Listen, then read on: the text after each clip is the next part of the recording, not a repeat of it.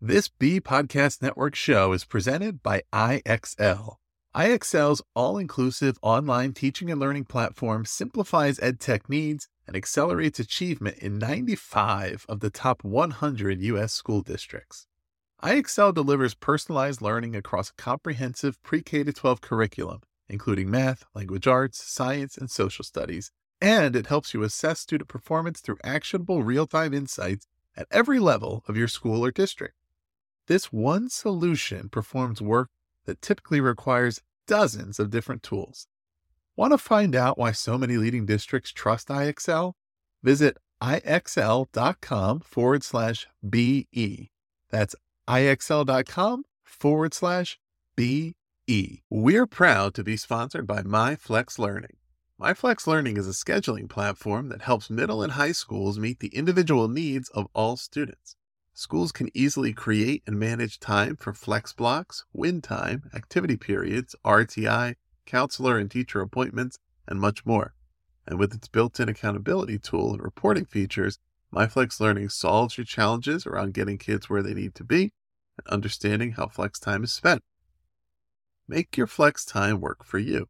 Visit myflexlearning.com forward slash BE to learn more and receive $500 off the first year. That's myflexlearning.com forward slash BE. Welcome to the Cybertraps podcast. I am Jethro Jones coming to you from Washington, founder of the uh, podcast Transformative Principal and author of the books School X and How to Be a Transformative Principal. I am a former principal myself at all levels of K 12 education. Greetings, everyone. I'm Frederick Lane, an author, attorney, and educational consultant based in Brooklyn. I'm the author of 10 books, including most recently Cyber Traps for Educators 2.0, Raising Cyber Ethical Kids, and Cyber Traps for Expecting Moms and Dads.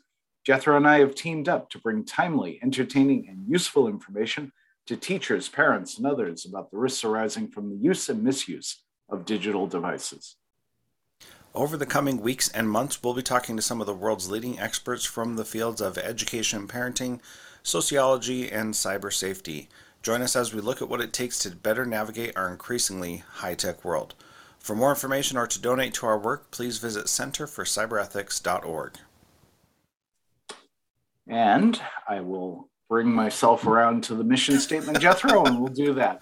So, the Cybertraps podcast is a production of the Center for Cyber Ethics, a 501c3 independent, nonpartisan educational institute dedicated to the study and promotion of cyber ethics as a positive social force through research, curricula development, publishing and media, professional training, and public advocacy.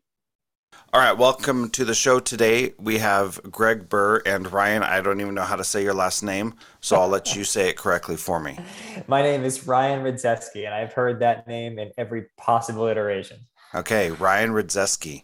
You'll get a mostly correct one on this one. All right, let me start over. All right, welcome to the Cybertraps podcast. Today we have Gregg Behr and Ryan Rydzewski uh, on the show. They're the authors of the book When You Wonder You're Learning. Um, and you can check them out at whenyouwonder.org.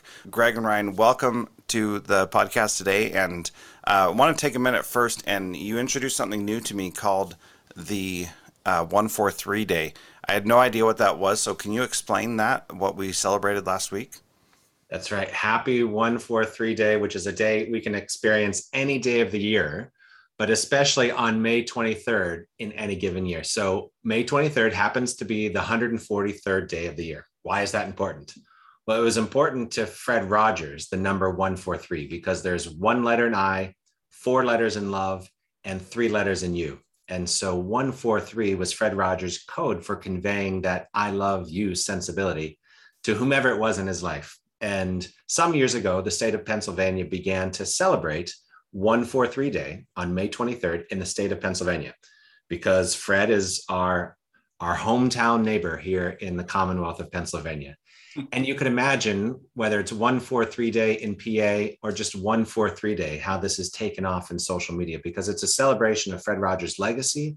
And it's a reminder to all of us of the goodness and the kindness that we can make happen in our own neighborhoods wherever we might live, whether it's in Pennsylvania or California, Massachusetts, or all sorts of places in between. So, one, four, three day is something that all of us can celebrate annually and stir up the spirit of Fred Rogers and nostalgia and love that we have for Fred as part of our childhood and make it part of our lives now as adults.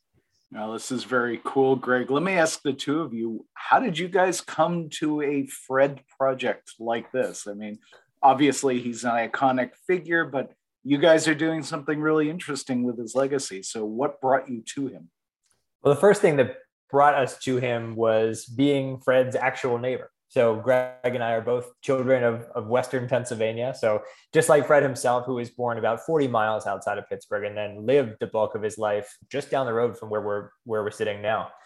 Um, so we have that emotional connection to Fred that so many people around the world share, but especially here in Pittsburgh, it was it was very much Mr. Rogers' real life neighborhood. That's very cool. the second thing was, you know, Gregg and I have the honor and the privilege of, of working for the Grable Foundation, which is a foundation in Pittsburgh that supports schools and libraries and museums and all sorts of places where children and families learn. And part of our work for the Grable Foundation is translating what are you know what are we learning about learning itself and how do we translate in ways that are practical and applicable and useful for the people that the foundation is supporting out in the field. And so in digging into the learning sciences, you know, a field that now includes everything from behavioral science to neuroscience, economics, artificial intelligence, and all these other things, we realized again and again that when you talk to some of the top teachers and talk to some of the top learning scientists, they're talking in very Fred like ways, right? We expected a lot of science speak to see a lot of charts and graphs and some really technical pedagogical stuff. But really, they're asking questions like how do we make sure kids feel safe? How do we make sure kids feel like they belong to a community that cares about them? Um, how do we make sure that they feel, as Fred liked to say, that they are loved and capable of loving?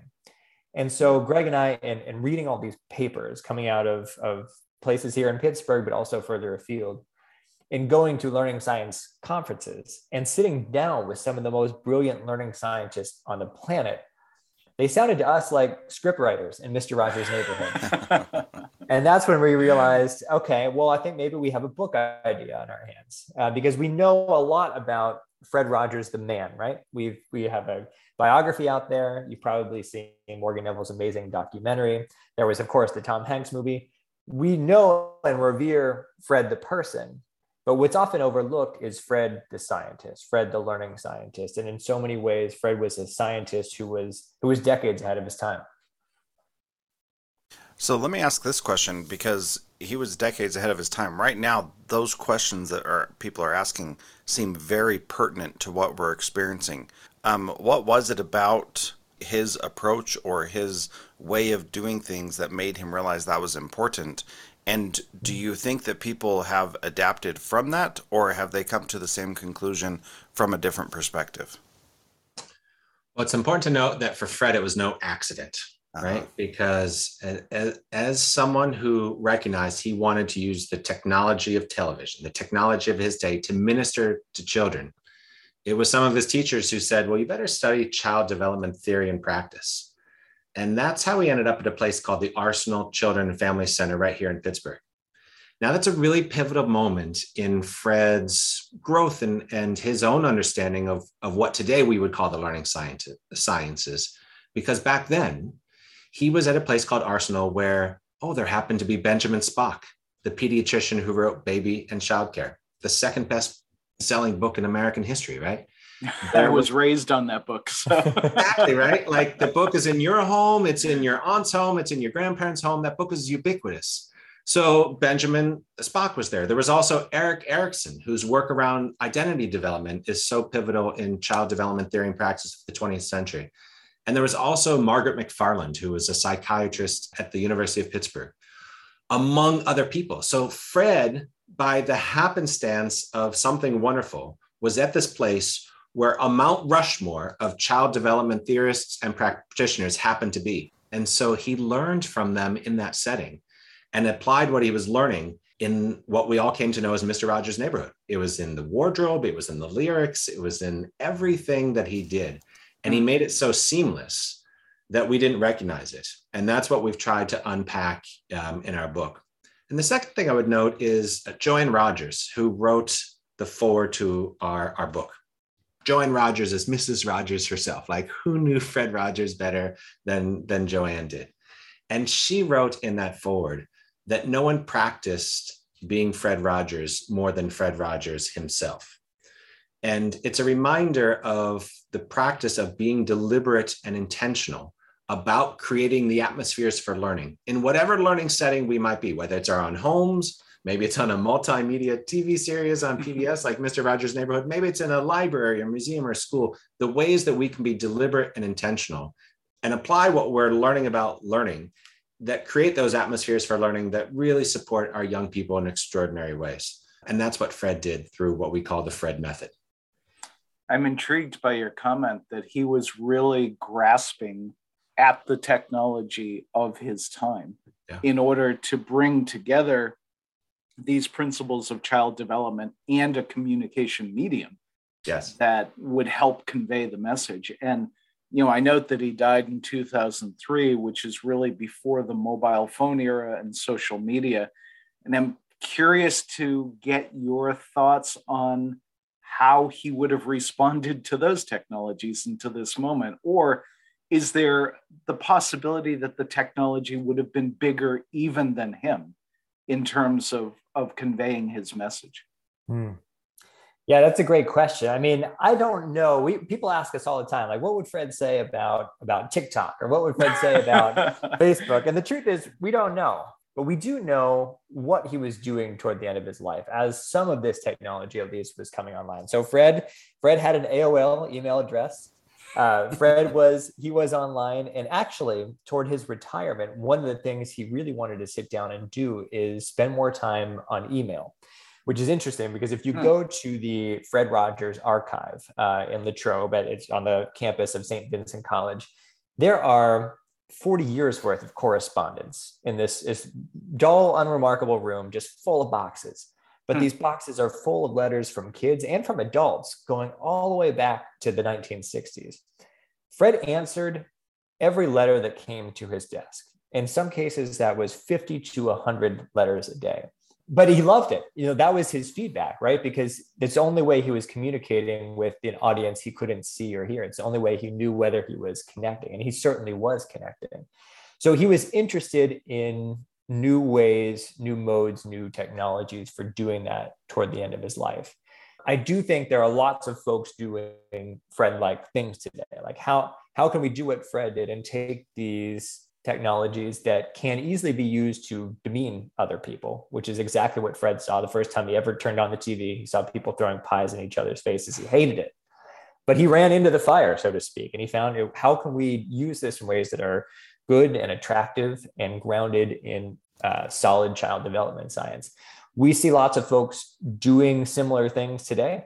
I don't know that there's necessarily a one Fred like figure that we can point to, but there are lots of folks doing Fred like things on TikTok or on Instagram or, or on Twitter. And there are lots of organizations that are trying to curate those efforts um, for parents and teachers and trying to show here's, here's media that is of the quality that is of the standards that Fred himself was so strict about upholding. And Fred, just you know, it's so interesting to think about Fred as the technologist, right? You go back yeah, to the, 19, yeah. the 1960s and you, you, think of, I mean, we don't think about Fred as the geek, as the innovator, mm. but what he saw in television was something that was attractive mm. to young people. And he said, well, how do I make what's attractive to young people good and constructive? And while we would resist and, and couldn't possibly get into the head of what Fred might be today, he would notice what is attractive to young people and he'd be challenging us all to think, how do I make this good and constructive? So, whether it's AR or VR or all sorts of social media platforms, he'd be challenging us to say, this is what the kids are doing. This is what's attracting them. How do we make this good?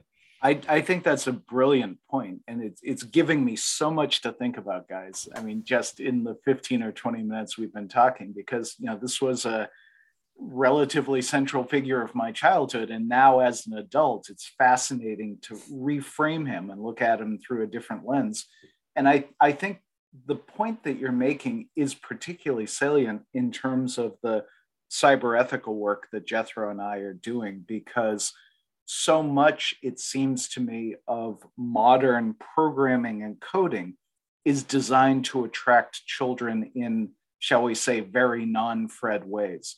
Yes. And so I think that the message you're providing is that there are other ways to think about this that could be much more constructive. And, and we need people to present that challenge to the coders, the technologists, the massive publishers, so that it's more on their radar than it appears to be.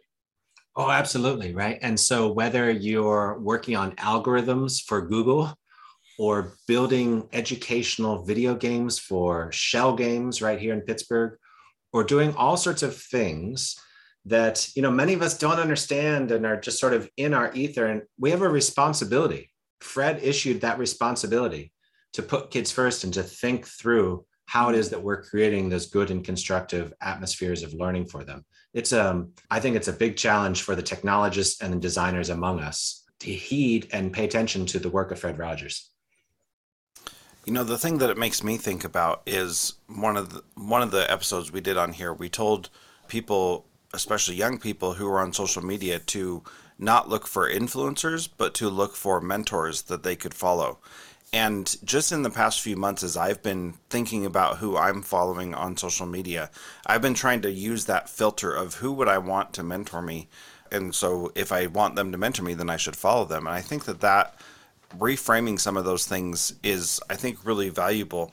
How do you get those concepts out to a bigger audience, like Fred did through television? How do you get that, those concepts of thinking of the good uses first out to the masses? What's your strategy and idea there? Hmm. Well, Ryan, that's partly why we wrote a book, right? Ryan, well, that is a that is a good segue. So talk us through the book idea and process, and we'll go from there. uh, so the process of actually putting the book together. Yeah. Whoa! Don't dodge so, my question here. Hold on. no, I'm not we'll, going to let that happen. We'll loop back. okay. Let's let's, but, let's talk but, but actually, this is a really important question, and it, and it's important to understand too. This is why there are so many people who can and should carry the legacy of Fred Rogers forward. I think of the work of Fred Rogers Productions here in southwestern Pennsylvania.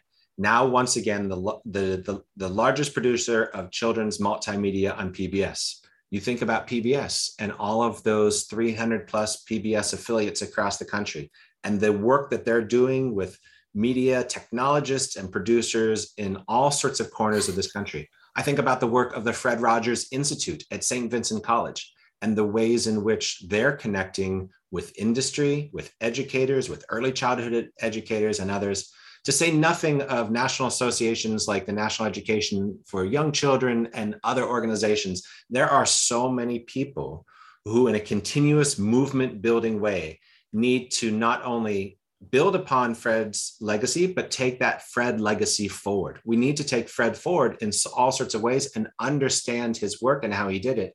And it is partly why Ryan and I co authored this book. So, what, what I hear you saying then, Gregg, is that whatever it is that you have, you should just take that forward and put that out there and share that with the world. And if you're affiliated or associated with other people who are doing the same thing, then great. But if not, still continue doing that. We've got to lift those examples up, and that's one of the things that Ryan and I have been so lucky to do. Is um, you know, as we're meeting with educators and librarians and technologists and others, designers, trying to give real life examples to all of us of the ways in which we can apply what we learned from Fred in very modern contexts and we do that um, in our book we're able to do that in presentations and and we do need to lift up those examples in very practical meaningful and replicable ways. One of the more um, most rewarding aspects of, of sharing this book with people around the world has been when suddenly like they light up and like oh well here i'm doing xyz thing. They're doing very fred like things they hadn't necessarily thought about it that way before. You know, somebody described our book as going to church. He said, you, you go to church not to learn new things, but to be reminded of what you already know. And I think one of the reasons why Fred is still so attractive to adults is that he does remind us in so many ways of, of our own strengths. He helps reflect our own strengths back to us. We say, like, oh, I could do that. We're all capable of that well-timed embrace or, or just being there for somebody who needs it. We're all capable of these very Fred-like things. And when you realize um, that what those things were, their place in Fred's toolkit, we become more conscious of those good things we're already doing. And when we, we become more conscious of them, then we can then do more of them wherever we are and whoever we happen to be with. Yeah, that's good. Okay, that was a satisfactory answer. We can move on to the to the next question. Fred, go ahead.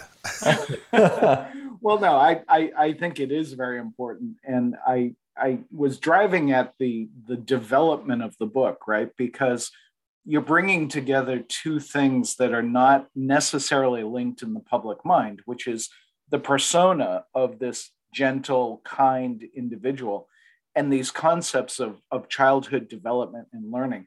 So that's the piece as, as a writer myself, and, and obviously Jethro is as well. That's the piece I'm curious about. What what did you go through in order to bring those two pieces together? And what should your audience expect to take away from that? what did you go through is a very interesting question. yes, lots we get it. We've been there. Lots. Yeah, you know, Fred, Fred himself used to call it the agony of creation. Sometimes it's just really, really hard. But yeah. It was also, it was most simultaneously the most challenging and most fun project I've ever worked on. And it was especially fun because, uh, like I mentioned earlier, as we started learning about learning itself and and started sort of tuning into the learning sciences and finding out, reading all these new papers coming out and going into all these interesting lectures. What we could then do is take what we heard there or take what we read there and then sit down and watch an episode of Mr. Rogers' Neighborhood. And you see Fred doing these things in every single episode. You can pick any frame, you know, almost 900 episodes the guy made. You can pick almost any frame. And once you understand the science behind it, it becomes so clear why he's doing what he's doing. And so the process really became like, okay, let's find the best possible example uh, of Fred nurturing curiosity, or let's find the best possible example of Fred protecting children's creativity. And so we watched, I don't know how many episodes, but we found all these little moments of Fred doing exactly what today's scientists are recommending today. We saw Fred doing that 50 years ago in the neighborhood. And often, you know, when you watch Mr. Rogers' Neighborhood, just sort of as, as a lay person, as someone who doesn't understand this stuff, some the choices he makes can seem frankly pretty strange. Kids don't seem to question it. Adults seem to wonder, well, why would Fred do that thing? I'm starting to understand the learning sciences unlocked all those mysteries for us. Everything hmm. Fred was doing clearly had a purpose. Everything Fred was doing was clearly grounded in science. And he was really, he was a practitioner. He bridged theory and practice in ways that were not only accessible, but they were attractive. He makes it entertaining. He makes it so entertaining that you don't even know that the science is there that's like the best teaching right i mean a really good teacher will make that seamless exactly the best teachers the best designers the best writers the best musicians the thing they all have in common is that they make it look easy and yeah. no one made it look easier than fred but when you realize the work that went into that you know to make 900 episodes and to have every frame be grounded in some sort of scientific principle or intention the layers and layers of work and revision um, that went into creating what looks like a simple children's television program. Uh, even today, it continues to astound us. And Fred, and you asked about expectations. Just to put it briefly, if you yeah. look at the six chapters of our book, and Ryan mentioned the word curiosity. So, chapter one is about curiosity. Then we move to creativity, collaboration, and the like. So, each chapter of the book will bring you emotionally back to a place in Mr. Rogers' neighborhood maybe it was like you fred and you watched every episode uh, you know growing up or maybe you're not familiar with the neighborhood at all we ground you in a story taking you to king friday the 13th or daniel tiger and then ideally in incredibly readable ways take these papers from mit and carnegie mellon university and other places where great learning scientists uh, are doing extraordinary work make it very readable make the connection right back to fred and what fred was doing but then take it forward in all sorts of examples in a school, a museum, a library, and then close each chapter by the things that you and I and others can do, maybe right in our own home, right in our own neighborhood, wherever we might be. Um, not uh, the sort of prescriptive things as if I'm a perfect parent and Ryan's a perfect teacher, far from it. Um, but examples that we've curated from around the world um, in this course of researching this book of, of ways very practically that people are applying Fred like um, mm. approaches in their own lives. It sounds, I have to say, just your description is, is terrific. I mean, it sounds really wonderful and, and honestly heartwarming in terms of the ability to perpetuate the values that he brought to his show. It actually reminds me of a book I remember reading in high school that had some vague similarities called The Parables According to Peanuts. Hmm. and Charles Schulz infused a lot of his Peanuts cartoons with these sort of religious principles, but you don't see them. That's and right. they're kind of woven into the stories of the characters in the comic strip. And yeah, just uh, that flashed into my head. But I am really looking forward to reading this book. Thank you. Thank you for saying that. It, I, I, do sort of see the child, Charles Schulz um, connection. You know, beneath mm-hmm. Peanuts, there is a sort of architecture of, of morality or, or philosophy or, or whatever you want to call it. Right. And right. that really does, you see that same thing in the neighborhood, um, the consistency of it, the, um, the generosity of it really comes through. And as you sit down to rewatch the neighborhood as an adult, which I recommend for any adult because it's just a, fascinating yeah. experience. It just hits you on a whole nother level. And he becomes not only this person who made us feel good as children, he becomes a sort of lighthouse figure for adults, someone we can look to for guidance and not necessarily mimic, but someone who we can take cues from, you know, in our own lives and in our own ways and with the people that we have. So I'm glad you brought that up because I have not watched Mr. Rogers' Neighborhood since I was a child. Um, but after I became a teacher and was raising my own kids, I learned about the show Daniel Tiger's Neighborhood. And I watched a couple episodes of that with my kids. And I, I was amazed at how, how much of the learning sciences stuff I had learned was in that show. And so now I'm curious to go back and watch Mr. Rogers' Neighborhood and transport myself back to those days when I was a kid and saw it then and and see what that's like. So I'm gonna go watch a couple episodes. Thanks for that encouragement. Or you can catch Daniel. You know, the I love that you mentioned Daniel Tiger's Neighborhood, produced by Fred Rogers Productions. Some mm-hmm. of the same people that worked with Fred beginning on a production back in 1968 are still involved as advisors to the Fred Rogers Productions. And there's a whole new generation of folks creating extraordinary children's media and there's a deliberate and intentional approach to their work. And it's a reminder of of really the neighborhood that built mr rogers neighborhood that it wasn't fred alone but an entire group of people who were translating great learning science into an extraordinary magical television program. And and i'll just since we're on the subject i'll just add one thing. So for your holdouts who don't want to go back and watch mr rogers and aren't going to go watch daniel tiger it has been really fascinating for Gregg and I to talk about this book to people in other countries because the reach of the neighborhood really was limited to the US and, and, parts of Canada. A lot of folks, if, if they know Fred outside the US, they're sort of passingly familiar, but they don't quite grasp his place in our culture. And it's been so fascinating to realize that the ideas in the book, even if the readers aren't familiar with Fred, if they don't have that emotional connection that we grew up with, the ideas still resonate. And I think that's because Fred was such a student of, of philosophy and, and really of people. The ideas are, are, if not universal, he speaks to something that all of us share. And so recently we were, you know, helping to teach a class in Argentina. And they called us and they're like, hey, can you just basically describe your book for us, but don't mention Fred because most people here don't know who he is. And so the, the science and the methods that Fred used are applicable and attractive and useful, even on the off chance that you're not a fan of Fred on the very rare off chance. So you know, at least horrible person, right? at, at, least for our audience, right? okay, last question. Whole child plus learning sciences equals what? And then expound on it a little bit. Yeah, we like to use this simple equation So it's the Fred method. If we think about Fred's work, phrases that we use now aren't phrases they used 50 years ago, but one is the sensibility of, of cultivating the academic, social, and cognitive growth of, of children, really understanding the, the complexity of every singular human being. That's, that's whole child work. And then the learning sciences, simply put, is what we're learning about learning itself and how humans learn best.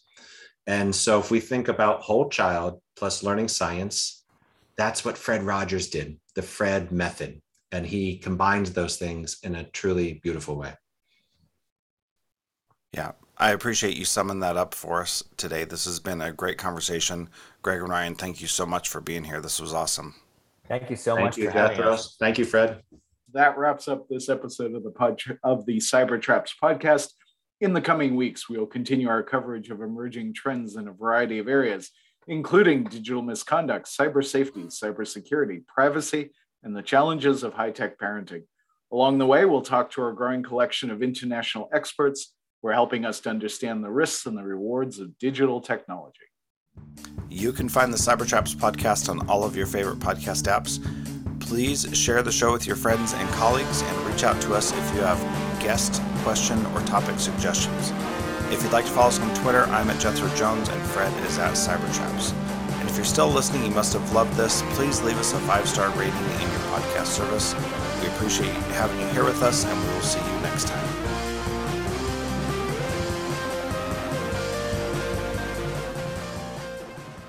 Do you want to simplify your school's technology, save teachers time, and improve students' performance on state assessments? You can do it all, but don't waste another minute. Head straight to ixl.com forward slash BE to learn how IXL's research proven teaching and learning platform can help you achieve all of these goals. That's ixl.com forward slash BE.